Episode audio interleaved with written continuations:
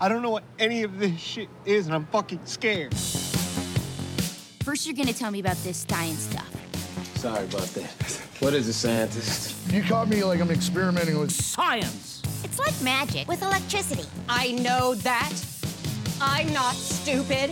I'm smarter than you. The smartest scientists in the entire world all agree science is a liar sometimes. Seriously, this could not seem less scientific. Those idiots don't know anything about science. It's science. I believe it's pronounced science. This is the least scientific thing I've ever seen. So I'm just experimenting with them? You be quiet. Thank you, scientists.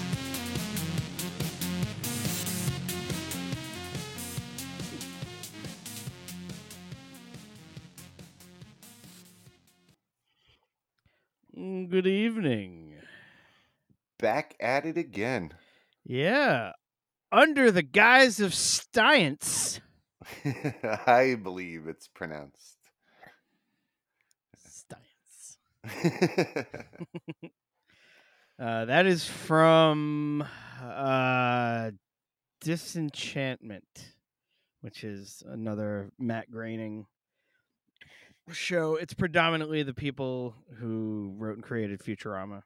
Oh, I assumed that was Futurama. I thought that was the girl. I forget the girl's name, but not the Cyclops, the other girl. Well, funny you should mention that. So it's actually believed it's been like alluded to, but they're actually same universe, not just same universe, same planet. Oh, okay. Because there's an episode of Futurama where they have a time machine that only goes forward through time. And also you see it when Fry is frozen in the capsule in the first episode. That they're like, you see the world moving on behind them, and then like UFOs come and like blow up everything, and then they build more cities, and UFOs just swoop in and blow up everything. Then they swoop in, and then they see like old timey castles and stuff built, and then they come in and blast that through. And that happens over the course of about 1,000 years. Well, exactly 1,000 years. So it is believed that this takes place during the time period of when Fry is frozen. Yeah, when you see the castles and stuff being built, and it's fantasy. Fucking fans, man. Yeah, man. Fucking catch everything. Dude, they fucking... Yeah. People speak that language. The alienese language that they... Oh, really? Yeah, people... it's incredible. When you market a show towards nerds, they're not going to let you down. I guess if it's good. Because if it's not good and you market towards nerds, they'll fucking... tear your new one on Reddit. They will lash back. Yeah. They'll give you links. They'll tag you. Fucking take you down. Show you whose business. What are we talking about this evening? Well, first of all, I'm Chris. Oh, cool. Oh, right. Right. Hi, Chris. You are. I'm Charlie. Yeah. You are Charlie. We forgot to do that. We are the co-host of this show. And we are talking about the beatus. The diabetes. Diabetes. Okay, good. I was worried. I didn't know which beatus we were talking about. The one and only. They don't call it a beatus. Wilfred Brimley special. Somebody had to have called him Bill Brimley, right? Like somebody who was like pally with him. His wife, probably. Bill Brimley, you march right back upstairs and finish putting your clothes away, mister. Put away all your mustache combs, Bill. She definitely called Bill up for a few mustache rides in her day. That thing had magical properties, I bet. Oh, it had to. My first hit a piece of Quaker Oat.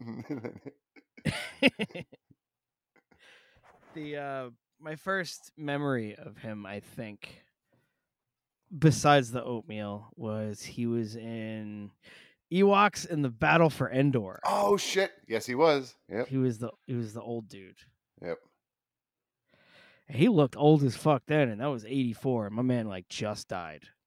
Old people looked older back in the day. Like, I don't know what it is. Like, you look at, there's a good meme of, I forget who it was, but it was an NFL quarterback that was 40 in the 70s, and then Tom Brady in, 2020. And, like, that 40 years in the 70s was a hard ride. Like, 40 years definitely. Of personal trainers and fucking, it's a different story. Instead of 40 years and drinking and smoking butts your entire career during the games. I mean, shit, we look like this. If we were born in like 1930, we would have been dead already, for sure, living the way we did. Yeah, probably. Yeah. They didn't have the other shit to save us. Just have a Liquid IV and go to work. Yeah, yeah, absolutely. It's why drink 3 bottles of water when you could drink 1 Liquid IV that hydrates as much as 3 bottles of water does? There you go. Yeah, not a sponsor. Time. Not a sponsor, by the way. Actually, no, yeah, sponsored by Liquid IV. Yeah. Tell us we're not. Tell us we're not your fucking. Right. We're not sponsored by you. Email us and tell us that we're not sponsored by you, and then tell us what we have to do to get sponsored by you. Yeah, and don't have legal email us. Just be regular about it. Yeah, I want to speak to Mr. Dave Ivey. I want him to email me himself. Dave Ivey. Oh, you think that's what it was the whole time? He's very clever. I heard he grows on you. Mm.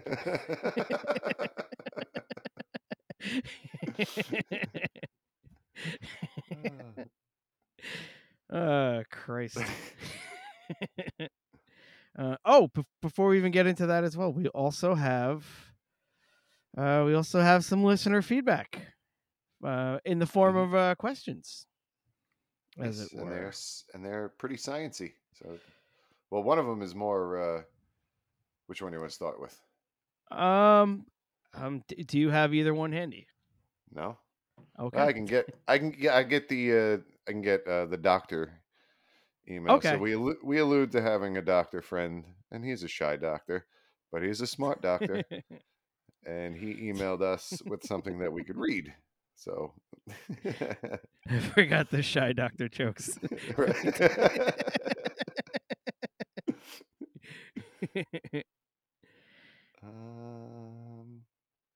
I lied. I thought I was going to get it up quick, but let's see.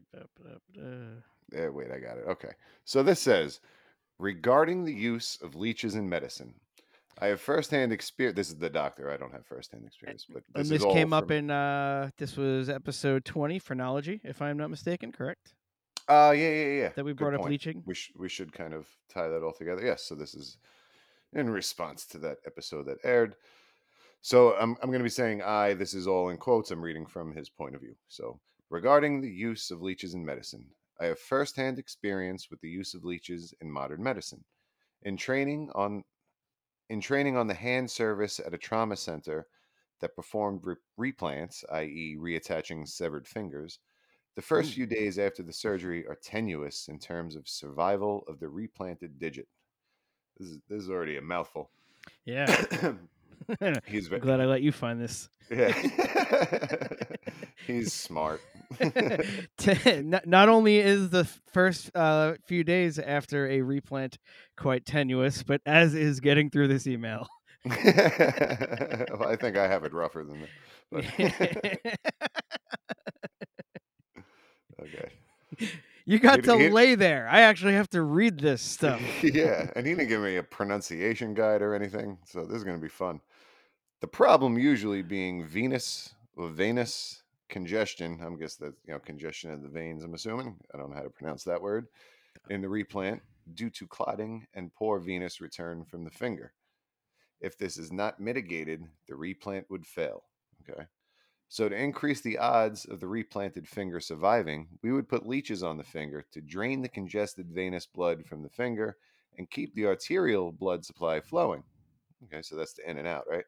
Yeah. Arteries go from the heart and veins go to the heart, I believe, something like that. Yeah, that sounds correct. Yeah, because the veins are all they're all purpley and blue almost. Yeah, oxygen deprived. Yeah. Yeah. So the leeches have a natural anticoagulant in their saliva called hirudin. That's a word I may not be pronouncing correctly, but Hirudin. He's saying he was the lowest man on the totem pole. It was the lowest man on the totem pole's job to tend to the leech supply and babysit the leeches while they fed. So part of doctoring is feeding leeches if you're new. Oh man, could you imagine that dropping? I mean, at this point, probably close to $500,000. Yeah, in student loans, just to watch leeches suck blood out of a hand. Yeah, would you feed leeches, or would it be better to keep them? Because what if you had a full leech and you put it on the finger, and it's like, no, thank you, I ate.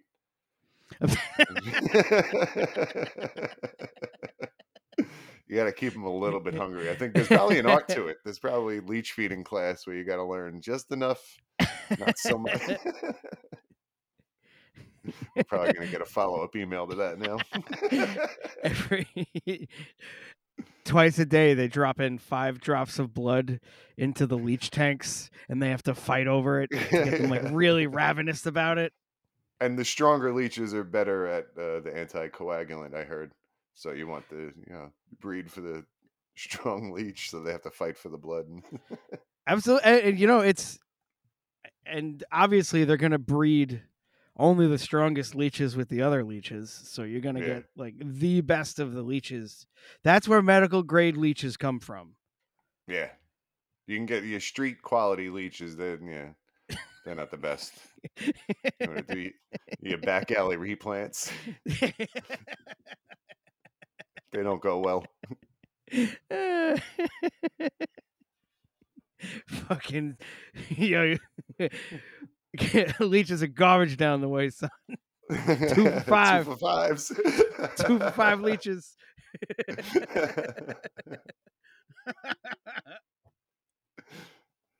But that is very interesting that we still use leeches in modern day medicine. There's actually a reason. Yeah. That's wild. Very cool. And I wonder if they use the, if they did any type of like pharmaceutical studies on the coagulant and then anticoagulant, and then were able to make, synthesize something based off of that. Mm-hmm. Maybe one day we can 3D print coagulant, or even let's 3D print a whole leech. Let's just 3D print leeches with better. Can they milk them? I have no idea. Can you milk leeches of anticoagulant, and also can you milk them? Like, do they make a milk? Then leeches aren't mammals, right? No, I don't think leeches even have nipples. Yo, leech nipples, use your neural net.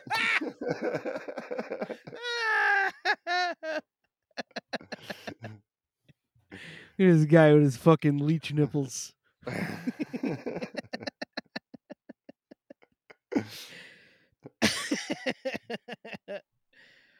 So I hope that answers your question.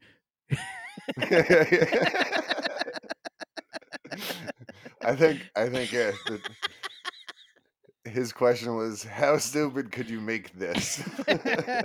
this here's some quality information. Let's see how dumb you can make it. And that's the point of the show. That's what we do here. Oh shit.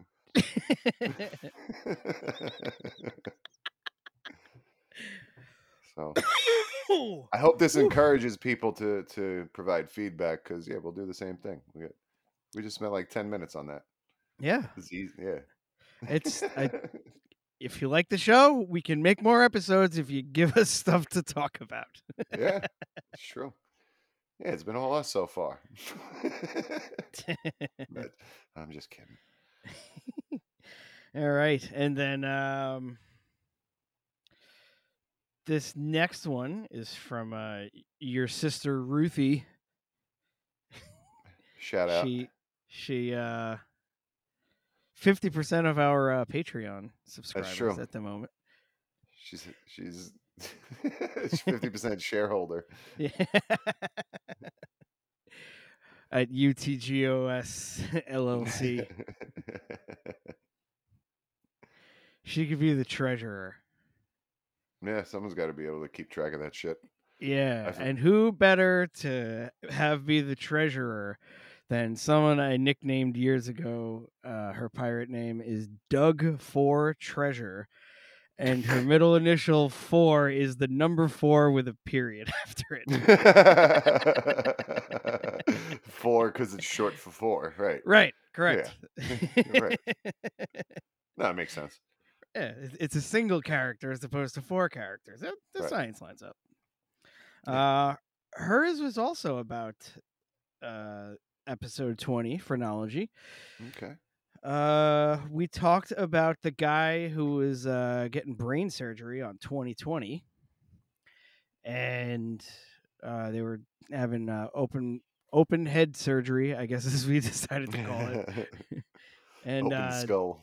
Yeah, open skull. And they were touching his brain to see what parts he was at, and like they were making him talk, and then he was going, yeah, hey, I was gonna be like, just because like you're pressing down on the essentially the record, making the record that's trash. The part that does stuff. Yeah Yeah.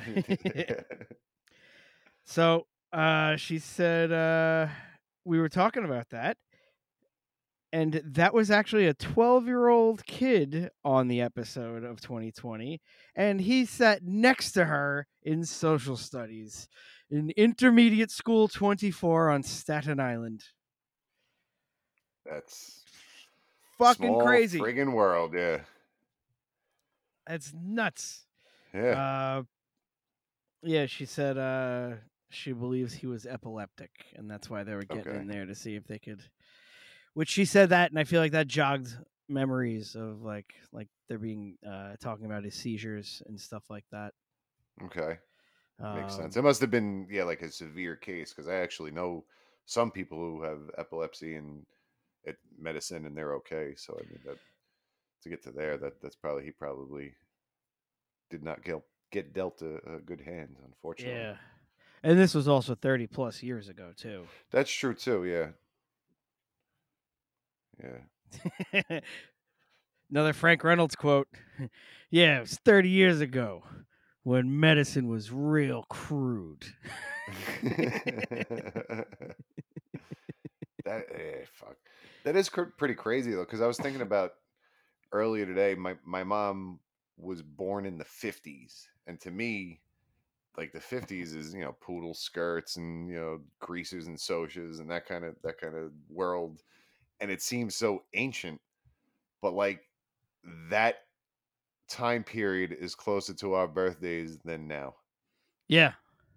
And yeah, we're so far removed from and the 80s now. Like I think of it like, hey, it's pretty much the same. But if we really like when my kids talk about it, the stuff that we were doing, it's a completely different world. Yeah. I mean, I guess it's weird seeing it first person versus watching the Wonder Years and be like, that was a long time ago, Yeah, like it's like a show about the night. Like I hear about a show set in the 90s, and I'm like, "What the fuck? This is almost yesterday." And that's like the equivalent of us watching Happy Days.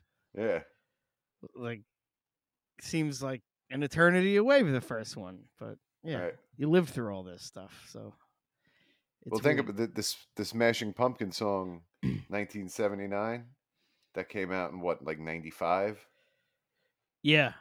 So do the math on it, 25 years or so. That'd be like a song coming out today called 1999 or 2001, whatever the math is, somewhere around there. Oh, man. Right. Yeah, when it came out in 95, to us as kids, it's like 79. Wow. Like ages ago.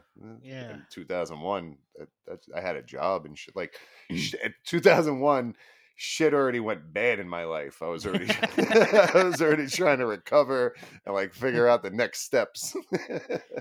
I had already fucked up by that point. Right, it feels like yesterday. I had made a lot of critical errors by that point.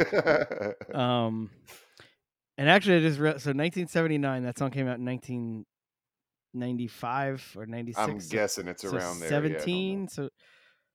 That would be like 2006, I think. It would okay, be. So yeah, my math is way off, but yeah, but still 5 years, not bad. Yeah. No, 2006, I was an adult. Yeah. Versus compared to 79 to a 15-year-old kid before you were born. And also 06 to 01, I had also made a lot more mistakes. Right. That was 5 more years of bad decisions. Yeah, it was like, man. I had not stopped making fuck-ups yet. You know what? You ever hear people say, like, this is a complete tangent, but they say live life with no regrets. How the fuck do you know what you were going to regret? Because at the time, I was living life with no regrets. Yeah. Looking back on it, I have a lot of regrets. But I was living like... So, yeah, that saying, I don't know. They need to provide more guidance before they'd start throwing it out there. Yeah, because everybody that's doing that... I won't say everybody. A lot of people that are doing that are not doing things good. Yeah.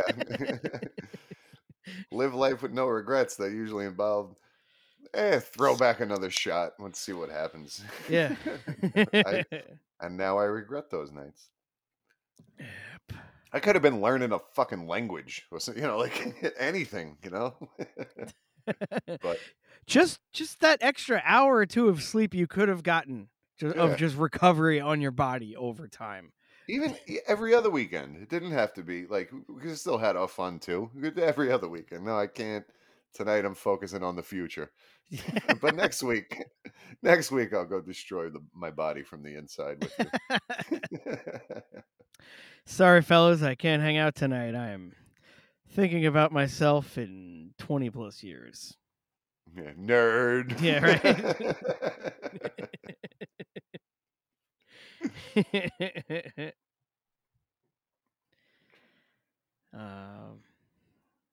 So yeah, I hope that answers your question about the guy with brain surgery. To answer your question, yes, you did know him.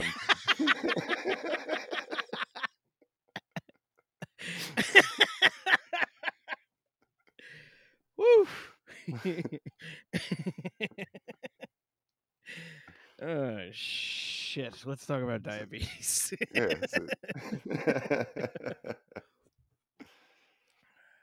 So we have a video. Do you want to play the video while we do it? Or yeah, you tell me. We're not prepared for that. What do you? No, I can pull that right up right now, I think. That would be ideal. Oh, okay. So while you're getting it up, I'll give a little backstory. This is a guy named Professor Dave. His channel is called Professor Dave Explains. And we kind of were talking about the episodes that we've done so far. And we really haven't done much chemistry. So the reason, I guess, why we didn't do much chemistry is because I really don't know chemistry. And I don't know that either of us are very fluent in this.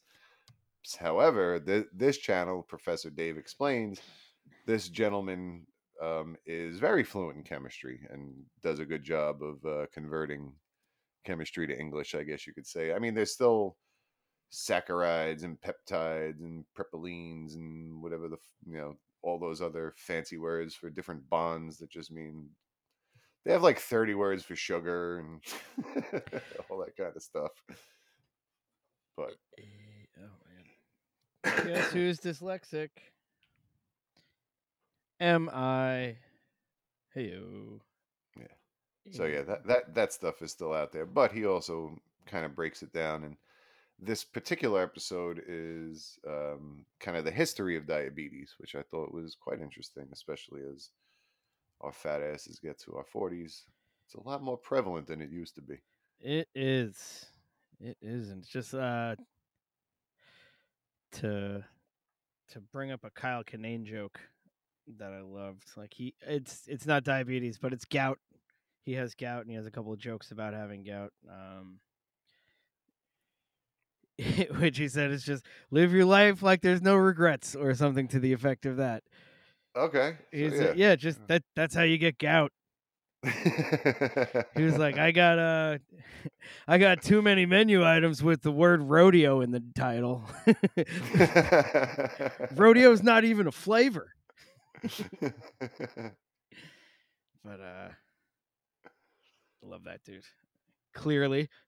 Yeah, no, that's and right on par with what we were just saying. What the hell is gout anyway? It is, I forget the substance it's actually made of. It's uric acid that gets in your joints. Oh. And then it crystallizes when it's in your joints, and that's what causes the pain, is the poking you in the nerves, I guess. Okay, yeah. Sounds miserable. Poking you in the nerves, bro.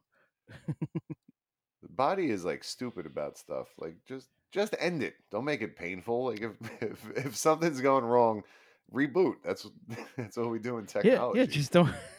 How about you try just not getting gout, body? Yeah.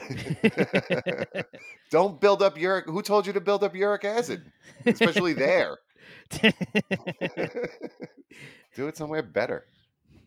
To complete the trifecta of talking about people in your family that I spoke to today, I was talking to your brother about just eating better and stuff. And okay. I was just talking about why my metabolism adjusted to the amount of walking around I do at work all the time. Okay. And I was just like, who the fuck told you to slow down? Yeah. I'm doing the same shit, man. Fucking keep it up. That was the point of, now we're moving. Now you're supposed to be moving too. Get on the fucking same page here. Get on the trolley, mister. Yeah. All right. I think I just about got this up.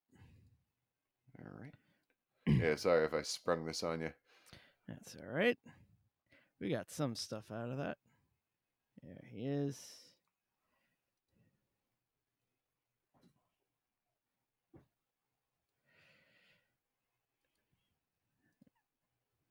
Sidebar, this Professor Dave guy, if you have 2 hours to spare, he debated James Tor, I think his name is, who is a chemistry teacher but also a creationist. So they went back and forth about whether or not life is possible. I don't know, like, here we are, but he's like, I guess it's just whether or not chemistry can prove life is possible. But wow, that's a heady approach, but it's kind of impressive. Like it's not just like standard creationist stuff. At least, he was, yeah, you because and the guy again speaks chemistry. I mean, if he would be miles out of our league if we tried to debate him on it, because he can draw diagrams on the board and stuff like that, but he also was like blatantly ignoring papers that this Dr. Dave guy was presenting. Mm-hmm. So it was interesting, because this guy was not playing nice. What should say, Professor Dave. I don't want to. Oh, he was sassing him a little bit. Oh yeah, no, he came in hard. He came in like he was like, "You're a liar, and here's all the things that you lie about." And listed them. Yeah, it was enjoyable. You're a liar. Yeah. No, and I'm not even like, it sounds like I'm being hyperbolic or using hyperbole, however you pronounce that word correctly. But he straight up, no, he called him a liar to his face. That's crazy. Many times. Yeah, yeah. It was very uncomfortable, but I was watching on YouTube, so I enjoyed it. All right. So start at the top. How do you want me to do this? Yeah, we'll take it from the top. Okay. I have a lot of stuff, so there's gonna be pausing. All right. There's a lot about the science stuff Professor Dave Explains.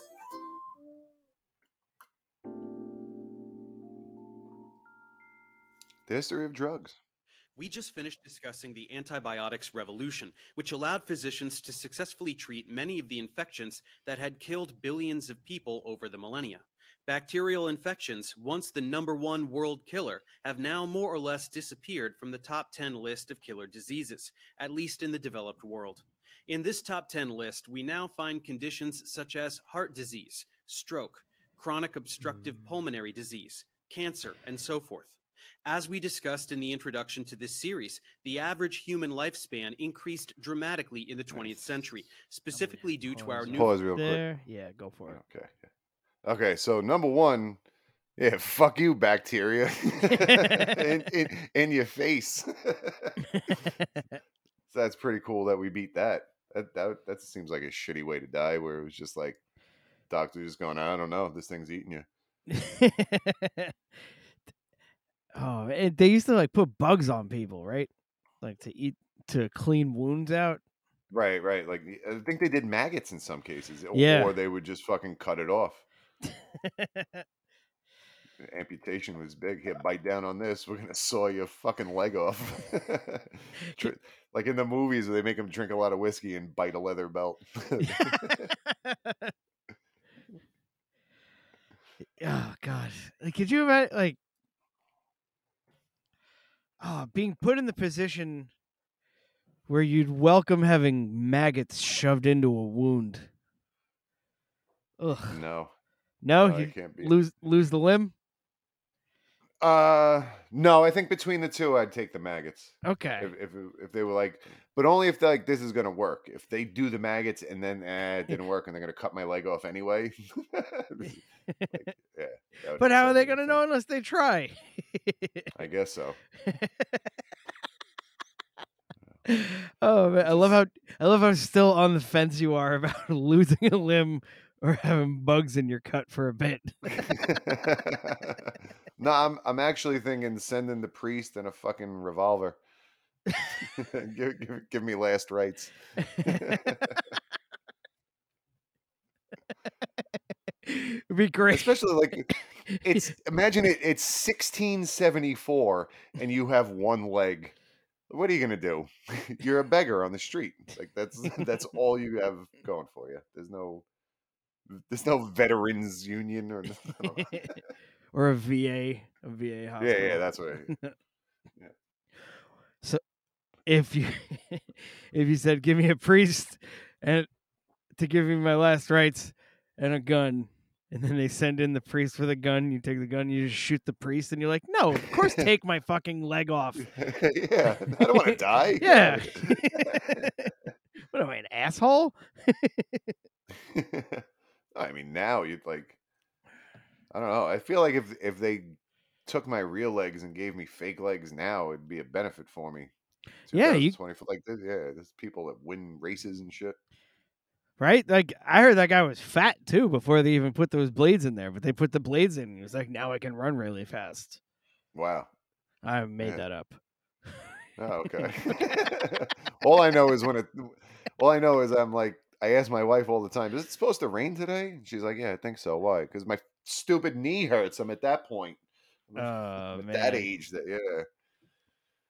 But anyway, speaking of, so right there they were talking about the lifespan increase, that the lifespan jumped from however much now that people living longer and stuff like that. But like, let's settle down with that whole thing because we're just really adding to the shitty part. It's like now you got another 10 years that you can't remember your family. Great. Good job, medicine. Dennis Leary had the, or Bill Hicks had the joke. I don't know. But anyway, Dennis Leary had the joke of why he's like, oh, if you quit smoking, you'll save. If you smoke, you cut 10 years off your life. Yeah, but those are the shit years anyway. Yeah. Those are the adult diapers pissing yourself years. Right. Yeah, that's when you go like, all right, now I'm in this room. Now I'm in this room. I guess I'll go back to the first room and bed again. That's what you do when you're 97. Yeah. You tore the first floor. Yeah. No one's 97 like, yo, you going to hate breed? See you there. Oh man. Come on, bro. Let's get right up front. Let's get right up front. No. We'll push through once they start playing. He's got to hold me up because my bones are actually powder.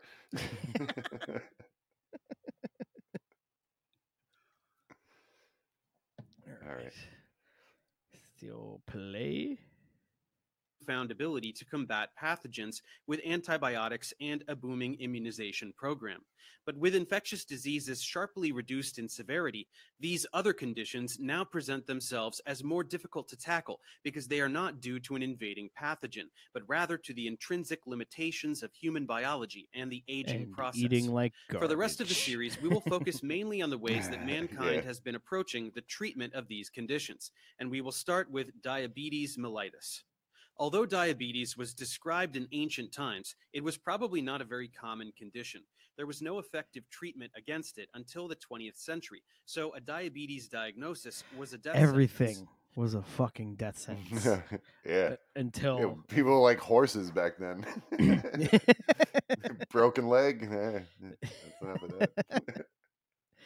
of that. Even when we were kids, like breaking a hip was like a death sentence, or having hip surgery or hip replacement surgery. And now, I mean, not to be too grim, but if my son was born in the 80s versus being born in 2013, he wouldn't have lived. It's the fact that, 30 years later, they had the technology to beat what he had, but he had a stage 4 Wilms tumor. That was a death sentence in the 80s. In 2013, they have a routine. They have there's a guy that wrote a book on how to treat it, what to do and everything. And then it's a pretty high survival rate. Holy shit. Yep. That is wild, man. It's amazing. Yeah. And that's not a lot of time in the scope of things either. No, that's in my lifetime. Yeah. From the time when I was born versus the time that I had kids, that technology jumped that far. Yeah. Jesus. Good job. Yeah. So thanks for that medicine. Sorry about earlier.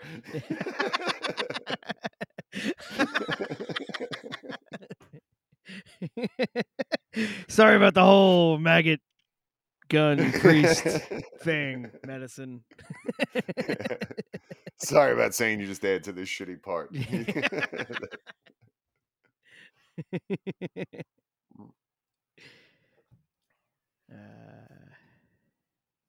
Today, diabetes affects about 300 million people worldwide. This graph shows everywhere that, where'd it go? There we go. Today, diabetes. Okay. So, Saudi Arabia? Wow. I didn't look at this when I watched this the first time. And I don't know what country that is on the North African coast over there on the western side. Let's see, Egypt, Saudi Arabia, and on the west. Yeah, I don't know West Africa. I only know Ghana, West Africa, and shout out Prince Nana from AEW and Ring of Honor. Thank you for clarifying. I was not sure. Yeah. Oh no, it is. It's Egypt and Saudi Arabia are two of the biggest. Yeah, those. Yeah. Diabetic hotbeds, huh? Who knew? I didn't know that. Yeah, I mean. I also just want to point out. He said there's 300 million people living with it today, but back in the day, it wasn't really a thing. Could that be because back in the day, you didn't live with it? So that's why there's more people living, you know what I mean? You just died, so it wasn't really. Right, yeah. So many people have diabetes, they're already dead. Yeah, nobody was living with diabetes. Right, yeah.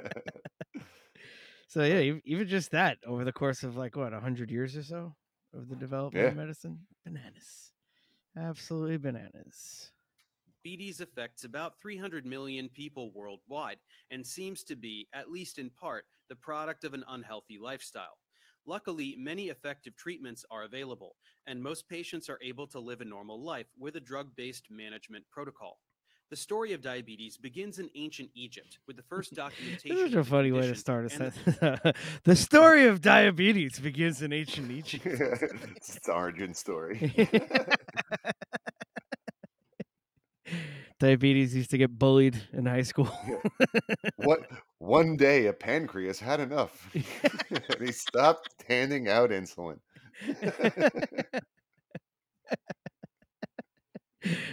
That pancreas drew a line in the sand.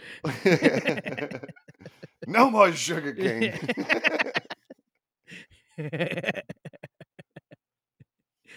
And the elephants from previous podcast episodes were like, that's fine. We got other sugar cane operations we can move through. Yeah.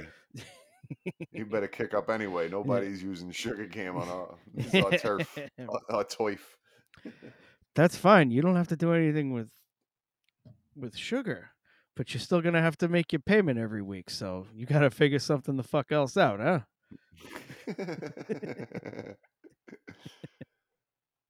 I hope we get Patreons. Give us money. We'll get to a certain tier where we're going to make an elephant mafia movie. We're going to redo The Sopranos with elephants. We got enough.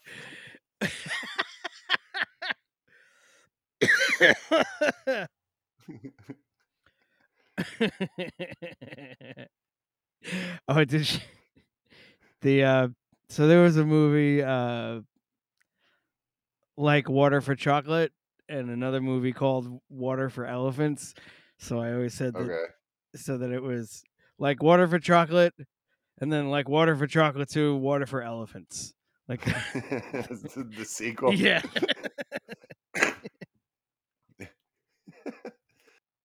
Nice. Now someone else besides my own brain has that joke too. Now I get to live with that. Boom. The first attempts at a cure.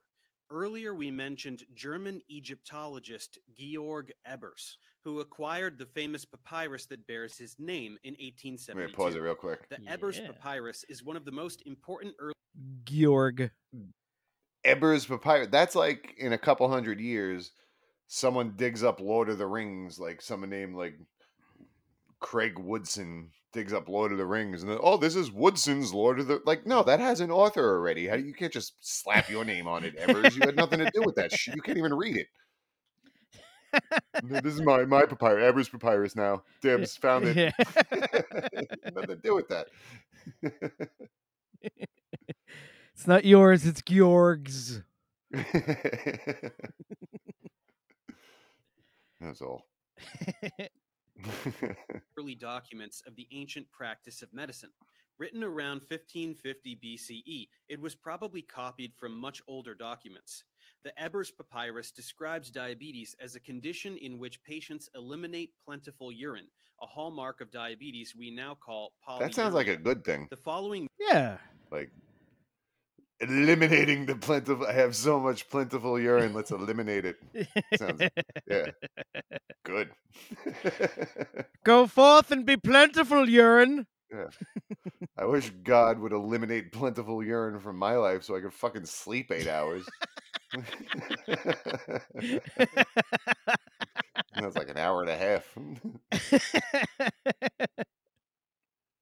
If you had a smaller urethra, you could just hold it better. Right. I mean, that's the problem. Your fucking basketball diameter urethra just gets bigger every time I talk about it. Yeah.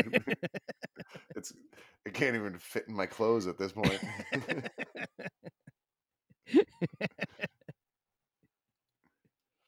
Mixture was prescribed as treatment.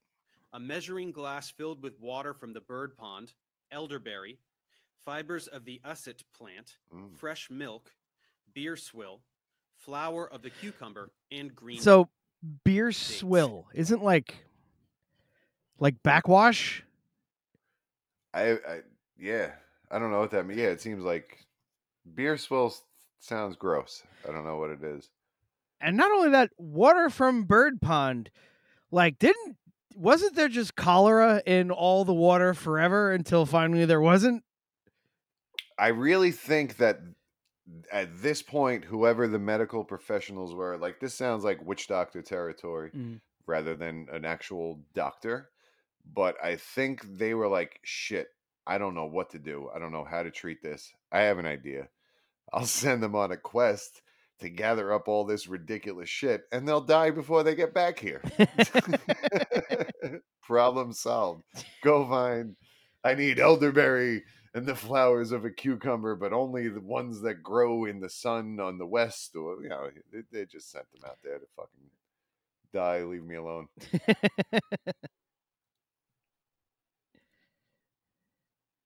There are no modern studies to confirm or refute this treatment, perhaps in part due to the difficulty of collecting these unusual ingredients. Exactly. However, it is reasonable to speculate that this bizarre concoction did not do much to address the underlying causes of diabetes. Yeah, bought the doctor's time. The Egyptian tradition had a strong influence on ancient Greek medicine. Although Hippocrates, the father of medicine, did not use the word diabetes, there are references in his work to excessive urinary... That guy was a real Hippocratic oaf, if you know what I mean. Yeah, I guess that is named after him. That's where that shit came from. It's a Doug Benson album title, Hippocratic Oaf. Oh, really? Yeah. Oaf. I see what he did there. Yep, he's good like that. Flow with wasting of the body.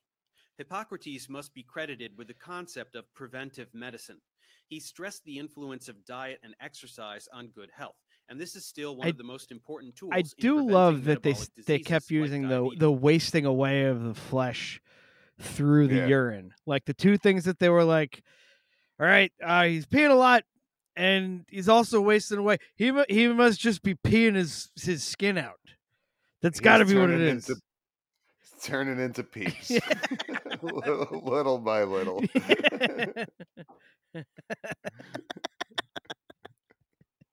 It's just your entire cavity of your chest and stomach turns into just a giant bladder. Talk about pissing your life away. All right.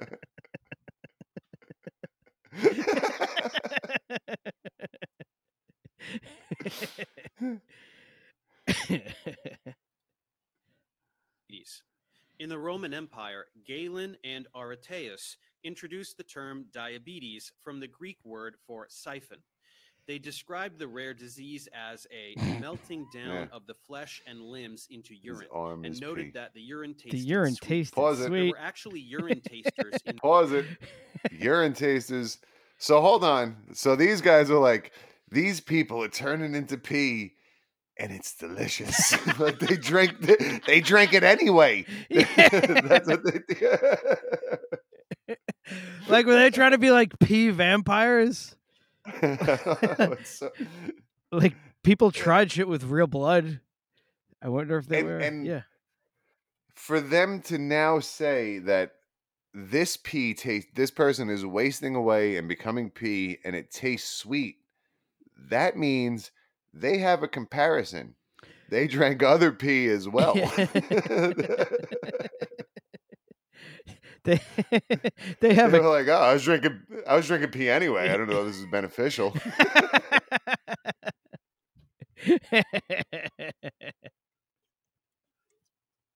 Fucking A. The fuck, ancient Greece. Yeah, just chugging piss. And, and like they say it a couple seconds in the video later that the fucking Hindus discovered this pee was sweet because there were ants going to the pee, and they're like, oh cool, these ants go to the pee. And fucking ancient Greece is just like, woo. Fucking party. Wait a minute, his arms are turning into pee. Go, go, go, go, go, go. What's wrong with you? Yeah, Hindus. Yeah, we'll get there. But Hindus did it the right way. They were like, "Wow, look at these animals doing this. This must be something going on." Yeah, why are these animals attracted to this? Meanwhile, ancient Greece just gargling piss. Just fucking... And they were like. And then they were like, no, the poop tastes the same. Why are you doing that? Why are you doing that at all?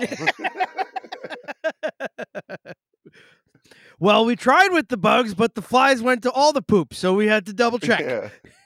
So... I'm not going to take a fly's word for how shit tastes now, am I? Right. You know that old ancient Greek saying? You can get a good look at a T-bone if you stick it out of a cow's ass. Would you rather take the bush's word for it? Greeks are like, nah, I'm going in that cow's ass right now. I couldn't hear... Ancient Greeks. Absolutely. Yeah. Whole different people at that time. Yeah. You had British accents. They all did, yeah. In spite of living along the Mediterranean coast, just hundreds of miles from Africa, they were the pastiest, whitest people you've ever seen. Yes.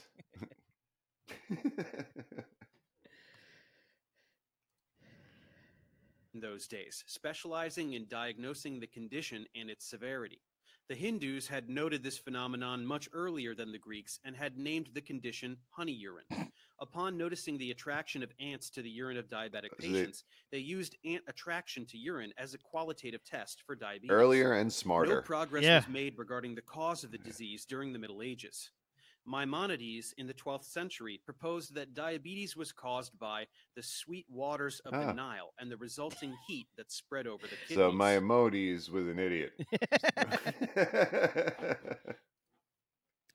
That sounds like an old wives' tale. Like there's stuff within the last 100 years probably that's this has done that because you're standing too close to the a barn twice a year or some shit. Yeah. And is Nile water sweet or is it just fucking water? I don't know. And the ancient Greeks were like, ew, that's gross. I'm not going to drink. I'm not going to drink Nile water. Well, I'll tell you what, if it tastes like high C, I could see that being a reason to go to it. Cause like, otherwise why are you going anywhere? Like there's Nile crocodiles. There's no reason to go taste the sweet waters of the Nile unless they are sweet waters, in my opinion. That's my...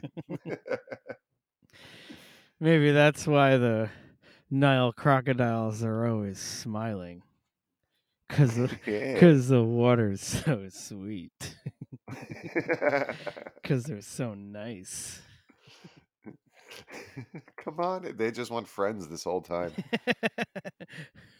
The most misunderstood reptile of all time is the Nile crocodile. Yeah, if you hear this and you somewhere near the Nile, go swimming. They want you in there. Yeah, they just want to be friends. Have you tried being their friends? Right, nobody has yet. Yeah.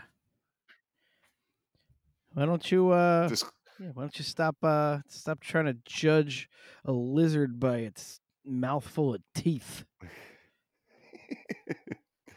Disclaimer, stay away from crocodiles and alligators. I don't want to get sued. Like, you said to go swimming, my son. Well, then he's stupid.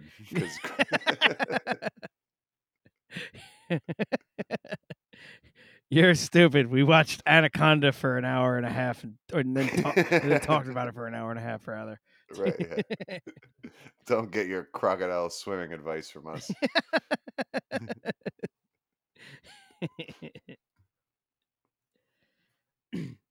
We have already discussed Paracelsus and the Renaissance period as one in which speculative medical knowledge was rejected, and a movement was born to introduce experiment-based medicine. So yeah, I love that the phrenology episode apparently. Yeah, there's tons of stuff that's coming up from that episode tonight, but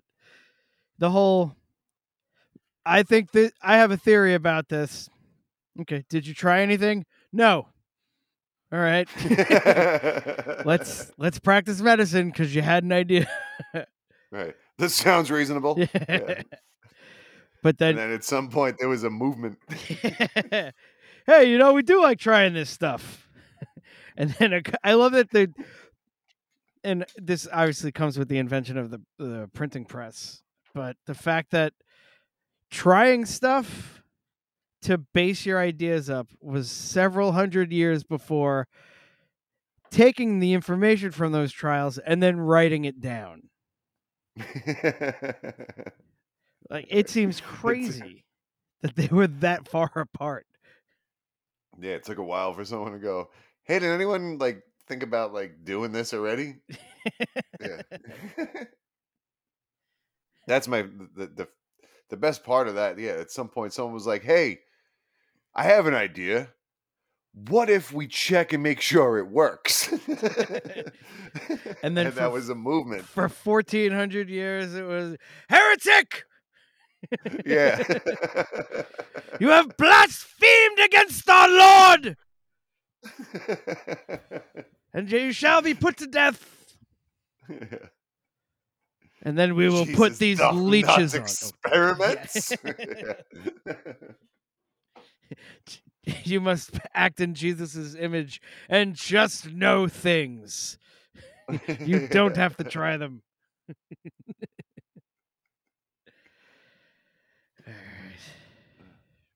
Thomas Willis, an English physician, was the first to propose in the 17th century that diabetes originated in the blood and not the kidneys, as diabetes patients had elevated glucose levels in the blood as well. However, the conclusive experimental phase did not begin until the 19th century. Like, that dude was probably... At the close of the 19th century, like, German physiologist Oscar Minkowski demonstrated conclusively that removal of the pancreas from a dog resulted in the sudden onset of diabetes, followed rapidly by death. In 1860... So, we have two different scientists named back-to-back there. Thomas Willis was like, hey, let's look at this different data, and it looks like there's elevated glucose in the blood, so this is probably the blood and not the kidneys like everyone else says with the P. And great job, Thomas Willis. And then fucking sociopath Oscar Minkowski comes in. What if we take the pancreases out of dogs and see what happens? Like... Did they do that with every organ? Like, just a bunch of different dogs just taking out one organ at a clip over the course of a week? What if this dog doesn't have a brain? Then what happens? Yeah. Oh, God. Yeah. God damn it, poor puppers. Yeah, that's like what fucking, I guess, like Dexter or something now has to, like, hide and pretend, you know, in obviously fictional character, I'm just saying, but like... Yeah. The Dexter equivalent back then could be like, no, I'm a doctor. Bring me your dogs and I'll cut them to pieces. It's like, yeah, as we all know, guys, Paracelsus or whatever his name is said that we should try things and not just take them. So I am trying as many things as I can.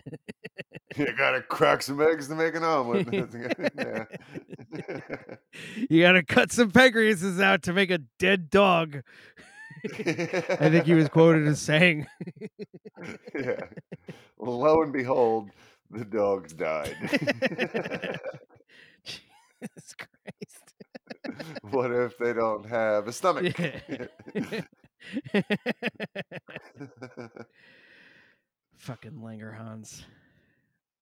D9, 22-year-old German biologist Paul Langerhans discovered the site in the pancreas which was responsible for glucose control, and his work was presented as his doctoral dissertation at the University of Berlin. In his honor, this key region of the pancreas is now named Islets of Langerhans. So at the turn of the 20th century, it became clear that a mysterious... So the other guy named the papyrus after himself, but this guy got... part of the pancreas named after him. Like, at least, like, it didn't say he did it. It looks like they did it in honor. So he brought some to the table and they were like, we'll throw you this. Versus, I found this. This is my papyrus. Yeah. I call this desk. Yeah. Oh, that's your papyrus? What does it say? I haven't figured it out yet.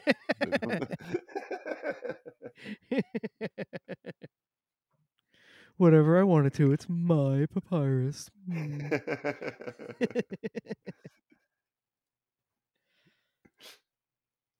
a hormone, was secreted by a known region of the pancreas, and that the hormone, which we named insulin after the islets where it was produced, was responsible for controlling glucose levels in the blood.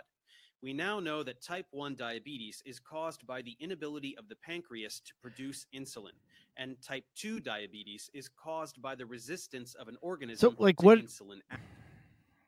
So insulin mediates, that's not the right word that I'm trying to think of, but it does something to your blood sugar, right? It keeps the blood sugar at a manageable rate kind of thing, or I believe it breaks shit down and allows it to, like, when you have sugar in your blood, it's the thing that can break it down and turn it into something that you can use. Because I mean, obviously too much sugar in cookies and stuff like that is bad, but like when you eat fruit, as you know, like it gets turned into sugars, like the, you know, there's various other types of sugars in your blood and things like that. So it's just, I guess, this particular chemical that breaks it down and allows your body to use it. And then type 2 is just like, I wonder how that happens. Like, you develop a resistance to insulin by having too much stuff that the insulin. Oh, maybe it renders the insulin, the insulin isn't strong enough. I don't know. It sounds like a strike to me. Like, type 1 is you never had insulin to begin with. Right. Type 2 is the conditions are horrible, and now insulin is outside picketing. They're not going to work. We're not going back in that pancreas until we get better working conditions. Right. This is ridiculous. 4 Entenmann's a week. Who can live like this?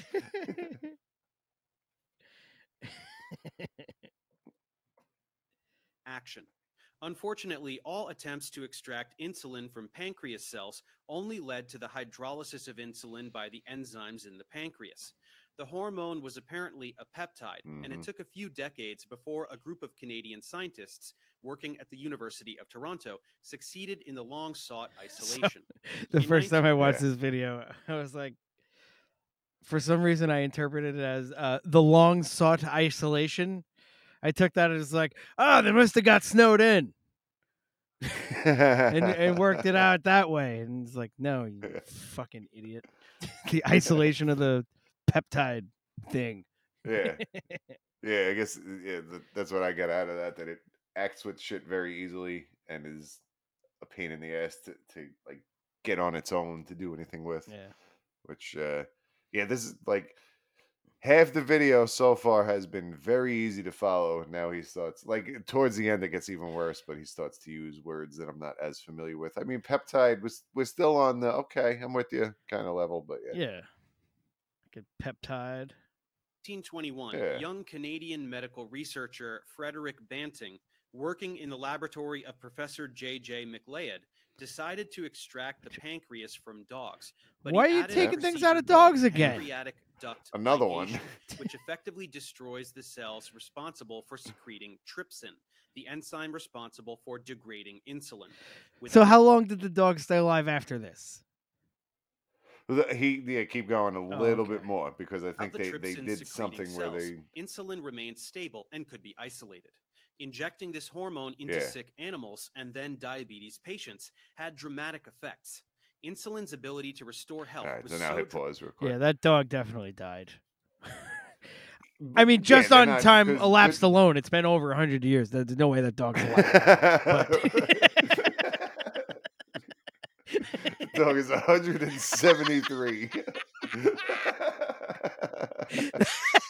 That dog went on to outlive, and in dog years, shit, he's got to be almost 1,000. Yeah, shit. Now, here's what I think happened to that dog. They took its pancreas out. They injected it with this, the insulin or whatever they use now.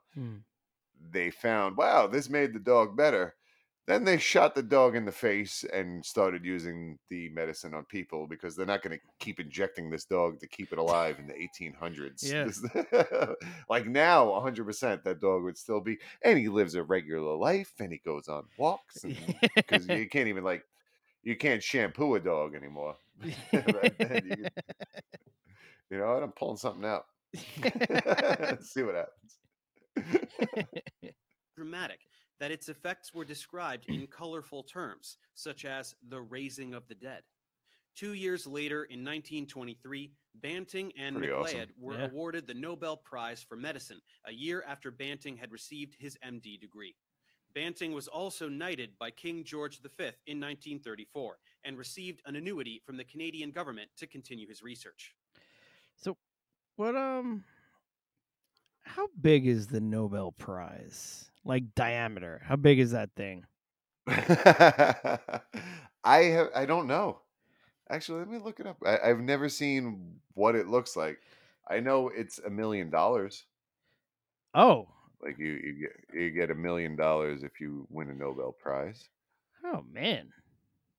Oh, and I'm seeing someone hold it in their hand, and it's cue ball size. I would say. I was hoping for like Flavor Flav clock. Big of solid gold.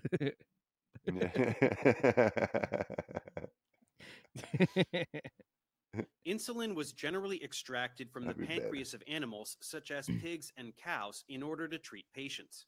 The hormone was administered by injection because it was not stable enough for oral administration. In 1926, insulin was crystallized, and this allowed the preparation of a much purer product. It was another 30 years before it's crystallized, though, so now you can sniff it. In 1951, British biochemist Frederick Sanger unveiled the structure of insulin.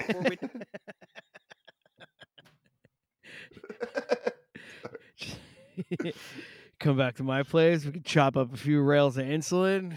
Really break our sugars down, bro. Dude, I did so much insulin last night. We had like 3 Chips Ahoy packs. I went through an 8-ball of insulin. It was crazy. Yeah, dude. I ate all that, and then I just went to bed. No problem. Right, yeah. Easily. It was like 10:30. Best sleep I've had in weeks. He was awarded the Nobel Prize in Chemistry in 1958. He was one of only 2 chemists to receive the Nobel Prize twice, the second time for his contributions to nucleic acid chemistry. The human insulin protein is composed of 51 amino acids. It is a heterodimer composed of 2 chains. Hey, you know, I'm something of a heterodimer myself. Yeah, I'm only attracted to female 10s, all right. Hey.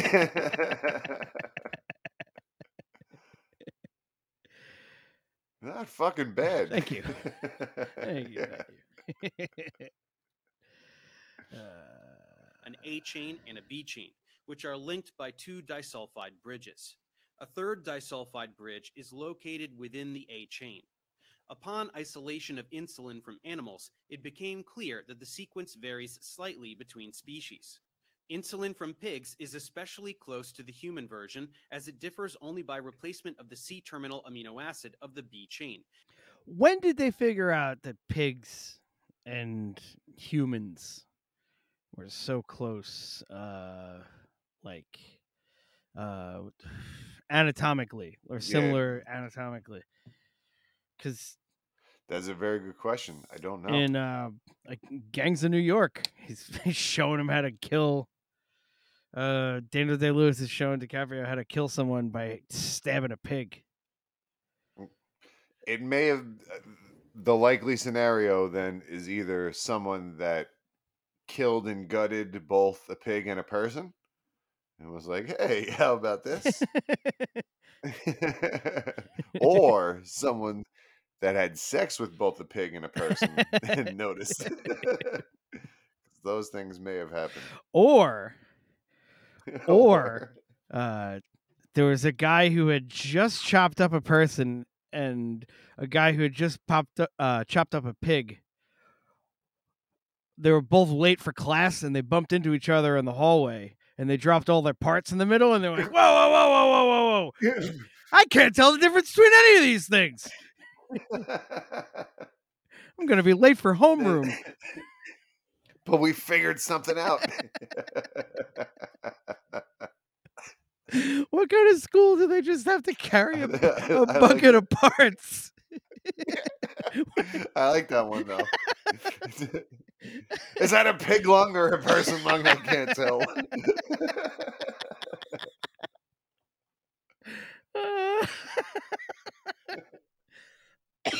Just loose, no formaldehyde, no kind of like... These are rotting as we speak. Out of the way. Like I said, a hot coffee. Decomposing flesh. Decomposing.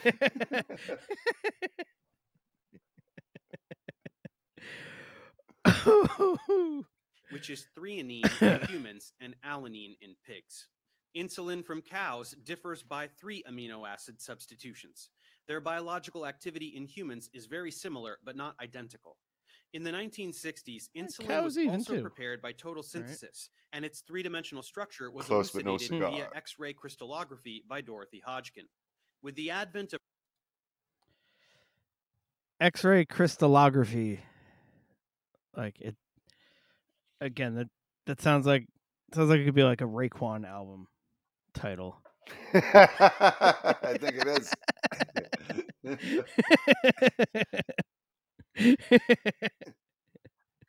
Featuring Dorothy Hodgkin, I believe. Recombinant DNA technology, pharmaceutical companies introduced human insulin produced by bacterial fermentation of genetically engineered E. coli, which is still the most practical and cost-effective way of producing insulin. Large-scale production of insulin to treat diabetic patients. I don't think I picked up on that. Or if I did, I forgot. Pause it real quick. Yeah. So I just want to point out real quick. I know E. coli has a bad stigma to it because it's the mad cow, but I guess that's only a particular strain of it. E. coli is mad cow? Maybe not. Is that salmonella or what is E. coli? E. coli is the one that gets on it gets on lettuce and shit. Every time there's a big E. coli outbreak, it's usually in like lettuce, spinach, or some leafy green, something that they're trying to tell everybody to eat. And then suddenly lettuce isn't good for you. Well, it's a bacteria that's relatively bad for you. However, all the boomers out there that are afraid of genetic modification, I don't know about messing with DNA, blah, blah, blah. This genetically modified E. coli is keeping you alive because you definitely have diabetes. Oh, shit. Let's keep that in mind. You're welcome. Genetic modification maybe isn't the worst thing in a lot of cases. Scientific accomplishments of the 20th century, which suddenly enabled many patients to live a relatively normal life. We should not forget, however, that in the 1980s, there was a violent backlash by anti-science groups against recombinant DNA technology. Now, when they say there was a violent backlash, I didn't look into this at all, but is it like... Are they just using descriptive words right there, or was there actually like? That's a good question. Yeah, we talking like Boston Massacre. Yeah. Like this, I don't know. Like old people in general. Well, I don't know if anyone remembers Unfrozen Caveman Lawyer, but old people try to pull that shit all the time. Like they're like this new technology confuses and then blah blah blah. But it. Again, this is the shit keeping you alive. Like, just stop. Yeah, just man. Yeah, man. Progress is not the worst, right? Gotta let it happen, man. Yeah. And the production of human proteins by bacterial fermentation. Oddly, the anti-science lobby seemed to prefer seeing cows and pigs slaughtered and chopped up rather than to allow the unnatural insertion of a foreign human gene into a bacterium, which is now a routine practice. That's what it is. What's that? They need blood. No, no, you're not doing this safely without sacrifice. We need to appease. Here I am, Baphomet, or however you say that word. Same political forces and activists aligned against GMOs today were already at work back then. One of the main actors was Senator Ted Kennedy. In 1975, he called for hearings to... I can't hear his name anymore without thinking of that joke I sent out in the text group the other day. I don't know if you watched it. Comedian Joe Machi is his name. Okay. I did not. But yeah, it's a fantastic joke. He goes, it's from a couple years ago. He goes, it's the 50th anniversary of the moon landing this year, which means it's also the 50th anniversary of when Ted Kennedy killed that lady in the lake.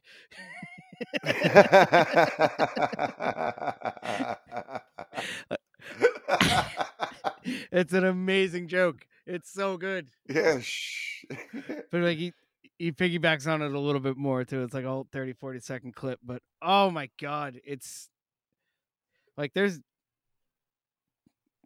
him specifically, there's times that like the delivery and the person saying the joke is so much of why the joke is funny, not just the material. That's perfect though. Yeah, like nobody mentions that. Yeah, like he gets into that because I bet that was one person who was happy that there was a big story that weekend or something like that. Yeah, right. We'll share that as well. But oh, it's okay. It's perfect. Yeah. It's not an ounce of fat on that joke. Yeah. Like I just love that it's. He's giving the specifics of it's this event, and then killed that lady in the lake. Like, it's just, like, the, like we all know the lake. Right? Yeah, lake. You know the lake. But yes, anyway, Ted Kennedy regulate recombinant DNA research, and he proposed that any federally funded scientist who did not obey his regulations should lose their NIH grant. I'm against murdering women. Research personally banned at Harvard and MIT until the scientists installed a number of strict security measures. In 1982, Eli Lilly and Co. submitted a new drug application for recombinant human insulin, or Humulin, using a GMO. It was immediately approved. Recombinant. It sounds like combining things again. Yeah, it sounds like when RZA intentionally mispronounces a word so it rhymes the previous thing. Yeah. Oops, I mean, and then says the right word. Yeah. Recombinant. Oops, I mean's recombinant. Recombining. I forget the line. It's something off Wu-Tang Forever, but it's irrelevant. The most benevolent king. It's like that's. That's not how you say that, Robert. That's Method Man says that. Oh, does he? The Steve Zod. He says deliver. Oops, I mean deliver like the Hudson River. Oh yeah. Because he runs. Yeah. Proved. Human insulin is now available despite the anti-science backlash. Yeah. In spite of its successful applications, insulin is not a panacea against diabetes. People with diabetes are at increased risk for the long-term development of complications like blindness, kidney failure, heart disease, and stroke. The severity of these... Siri, what's a panacea? Oh. And don't forget, losing feet. Hey, Siri, what's panacea? It sounds like it it should be on the antipasto section of an Italian restaurant menu. Yeah. Ooh, I'll have the panacea Alfredo. Yeah. I will too. I don't know what I was just gonna say. I lost it. Conditions is tightly related to the duration of episodes of uncontrolled high blood glucose levels. However, when diabetes is treated with newer formulations of insulin designed for controlled delivery or with the use of modern devices which sense the level of glucose and meter the exact amount of insulin to keep glycemia within a narrow range, the side effects of high blood glucose can be successfully mitigated. Chemists... Dude, like, but like so that thing exists now. Like I remember, I have an uncle with diabetes, and I was just asking him probably like 15, 16 years ago at this point, just like, because he like had like a thing that could at least like, instead of having to stick himself, like to do the finger stick a couple times a day, like he could at least check this thing. It looked like a pager that was attached to his waistline somewhere and was able to see what his blood sugar level was like that at the time, I think. Yeah. And I was like, but you still have to shoot insulin into yourself? And he's like, yeah. I was like, well, they don't have a machine that does that like on its own yet? He goes, what, like an artificial pancreas? I was like, all right, I guess I didn't realize that was that. But now they do. Also, yeah, wow. Yeah, I was gonna say, but also, yeah, like an artificial pancreas, they don't have. It's like holy shit! Is anybody working on this? We gotta get science on the phone right now. Yeah. Hello, science.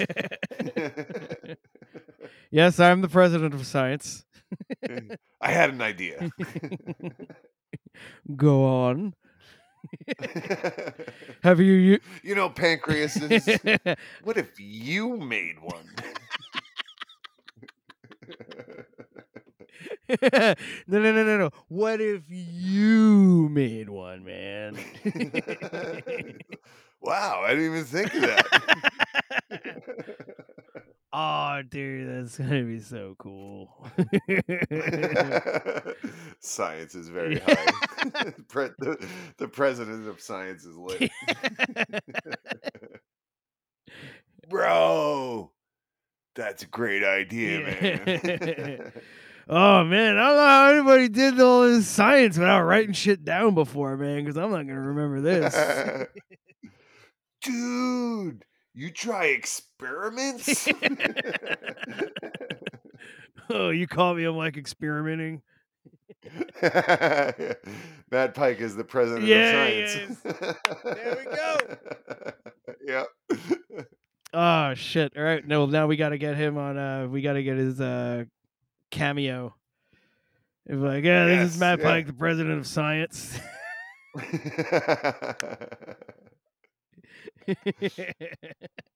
And I'm not wearing a shirt, but I wanted to say that. Oh, he's diabetic as well, right? Did he lose a toe because of diabetes? This like in the most impossible thing ever. So he had they had to cancel a tour. I think it was High on Fire. I don't think it was Sleep. I think it was High on Fire. They had to cancel a tour because he had to have a toe removed. So then they got stuff together and they were going back on tour and they had to cancel another tour because he needed another toe removed. So I think both of his big toes on both feet on different occasions had to be removed. So he only has small toes? I think so. I know it was two toes and I believe it was the big toes in both cases. I'll have to double check that, but yeah. That's why I couldn't believe it because I remember when I was reading the news, like the metal news that Matt Pike has to go in for toe surgery and he's canceling tour because he needs a toe removed. It was like the most realistic deja vu I've like, this is, I swear to God, I read this before. Lo and behold, yup, it happened twice. Not a lot of people can say that. I just love the idea that for like maybe half a second you were like, did I have a dream Matt Pike got his fucking toe removed? Yeah, seriously. It felt like that. It was like this surreal experience where it's like I swear to God I had this day already. Big shout out to Matt Pike and High on Fire and Sleep. Yeah. They all kick ass. Yeah, Matt Pike's the fucking king. I think if when it comes to Doom or Stoner Rock, if you needed like a face or like an Elvis of rock and roll, for me, Matt Pike is kind of like the Doom Stoner Rock. He, the guy. Grammy Award winning Matt Pike. Yeah. Good for him. There we go. Scientists have also been hard at work to improve the properties of insulin by modifying its structure. One example is insulin glargine, developed by the company Sanofi Aventis and marketed under the trade name Lantus. This is where insulin glargine. I feel like lycanthrope genes, buddy. Insulin glargine. So, for anyone who's wondering, why don't we do a lot of chemistry videos? Yeah, here's the beginning of the end. This is why I don't understand. Why don't we do a lot of chemistry videos? Oh, the part of the video that I didn't watch. Yeah, right. This is hard. Glargine? All right, I'm done. Or maybe I did watch and I just giggled at glargine. Yeah. Insulin glargine differs from human insulin by the presence of a glycine residue instead of asparagine at position 21 of the A chain. Oh, they had one extra gene. They had asparagine. All right.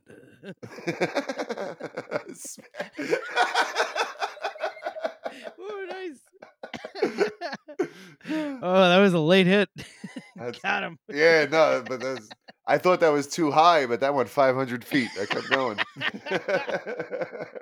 And by extension of the carboxy terminus by two additional arginine residues. This does not alter the biological properties of insulin. Is this not my genine residue? No, it's arginine residue. Oh, okay. You know what? Maybe we are going to start watching more chemistry videos because we're not going to know what any of it means. So let's just make fun of what words sound like. Yeah, because they're all they do a lot of consonant vowel. Like you can break a lot. It's not like Kverkovich or anything like that. You know what I mean? Like glargine, you can take that places. Yeah. And so, so physicists kind of like, oh yeah, whatever. That's a gluon and a bluon or whatever. But these motherfuckers, they got names. Although it does like one of the handful of things I remember from chemistry is just part of it was just learning like all the prefixes and suffixes of shit. Like you can look at like if you get the like what every 2 to 4 letters in a row means a different thing. Like it's right. Oos or een or on or yeah. I know what you mean. Yeah. Like the stuff you'd read when you were pooping and you didn't have a phone because they didn't have phones and you just read the shampoo. Yep. Read the back of this box. Xenoglycol, glycine. Yeah. All that shit.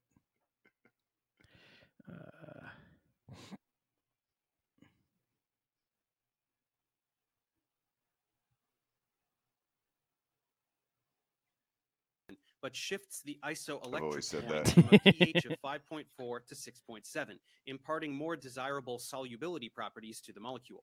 This allows for the subcutaneous injection of a clear solution with a desirably slow absorption from the site of injection without peaks and troughs for about 24 hours, resulting in a superior product.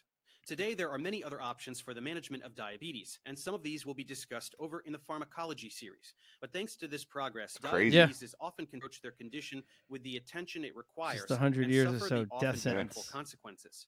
It is quite easy to forget that now people don't give a fuck. A diabetes dietings and McLeod's isolation. I guess I did watch this part of the video. Extraordinary importance in the history of medicine and science in general.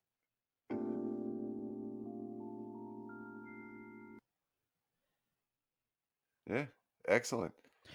So, I mean, hopefully one day we get there with cancer so I can keep smoking because it's really hard to quit. Professor Dave, let me know if that happened.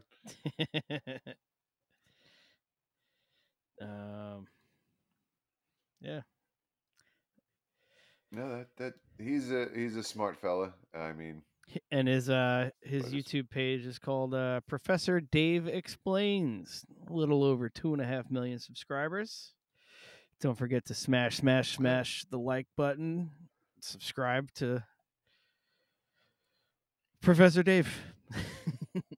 Yeah. Or have his people come, tell his people to come to us. 2.5 million. Fuck. What do we need our 20 for? All right. Well, you know, do it like a, do it like you're infiltrating. Infiltrate his followers and bring them back over to us, you guys. Yeah. That's how we got to build this army. I don't know. I don't want an army. Empire. Yeah. No. I just want the empire. I don't want any of the... I don't have to conquer anything. Just give me some shit. Scientologerks. That's yeah, what we do.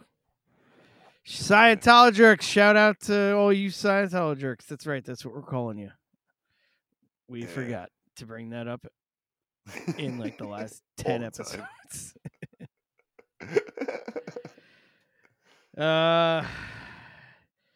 Diabetes. Yeah, diabetes. Try not to get it, but if you do, it's not the end of the world, apparently. Yeah, we beat it. No, I know people with diabetes that are like, I can have another slice of pizza. I'll just have to up my shot or, you know, whatever. Like, they figure shit out and they know what they're doing, I guess. Yeah. Under the guise of science at Gmail, Instagram, and Facebook. Guys, always spelled G-U-I-S-E. Where else are we available? Always. We are on TikTok under the guise of science. We are on YouTube under the guise of science. And Twitter's the weird one at Science Guys. Again, G-U-I-S-E. G-U-I-S-E. I believe it's pronounced guys. It's pronounced guys. Anything else? Thanks for listening. If you like us, write in and tell us. And if you have ideas, please, I don't know, email us, text us if you have our phone numbers. Seems to be a... I feel like it's people saying, why am I gonna get a new thing? I can just text you in the time it took me to make the new thing. It's like, all right, but we want to feel special, like going through the proper channels. Yeah. Right. Send it to the show address so we could both read it. And I don't know. Makes us feel like we get emails. Hey, this is about the show. Yeah. Even though we knew about it already. Right. Yeah. All right. See you next time!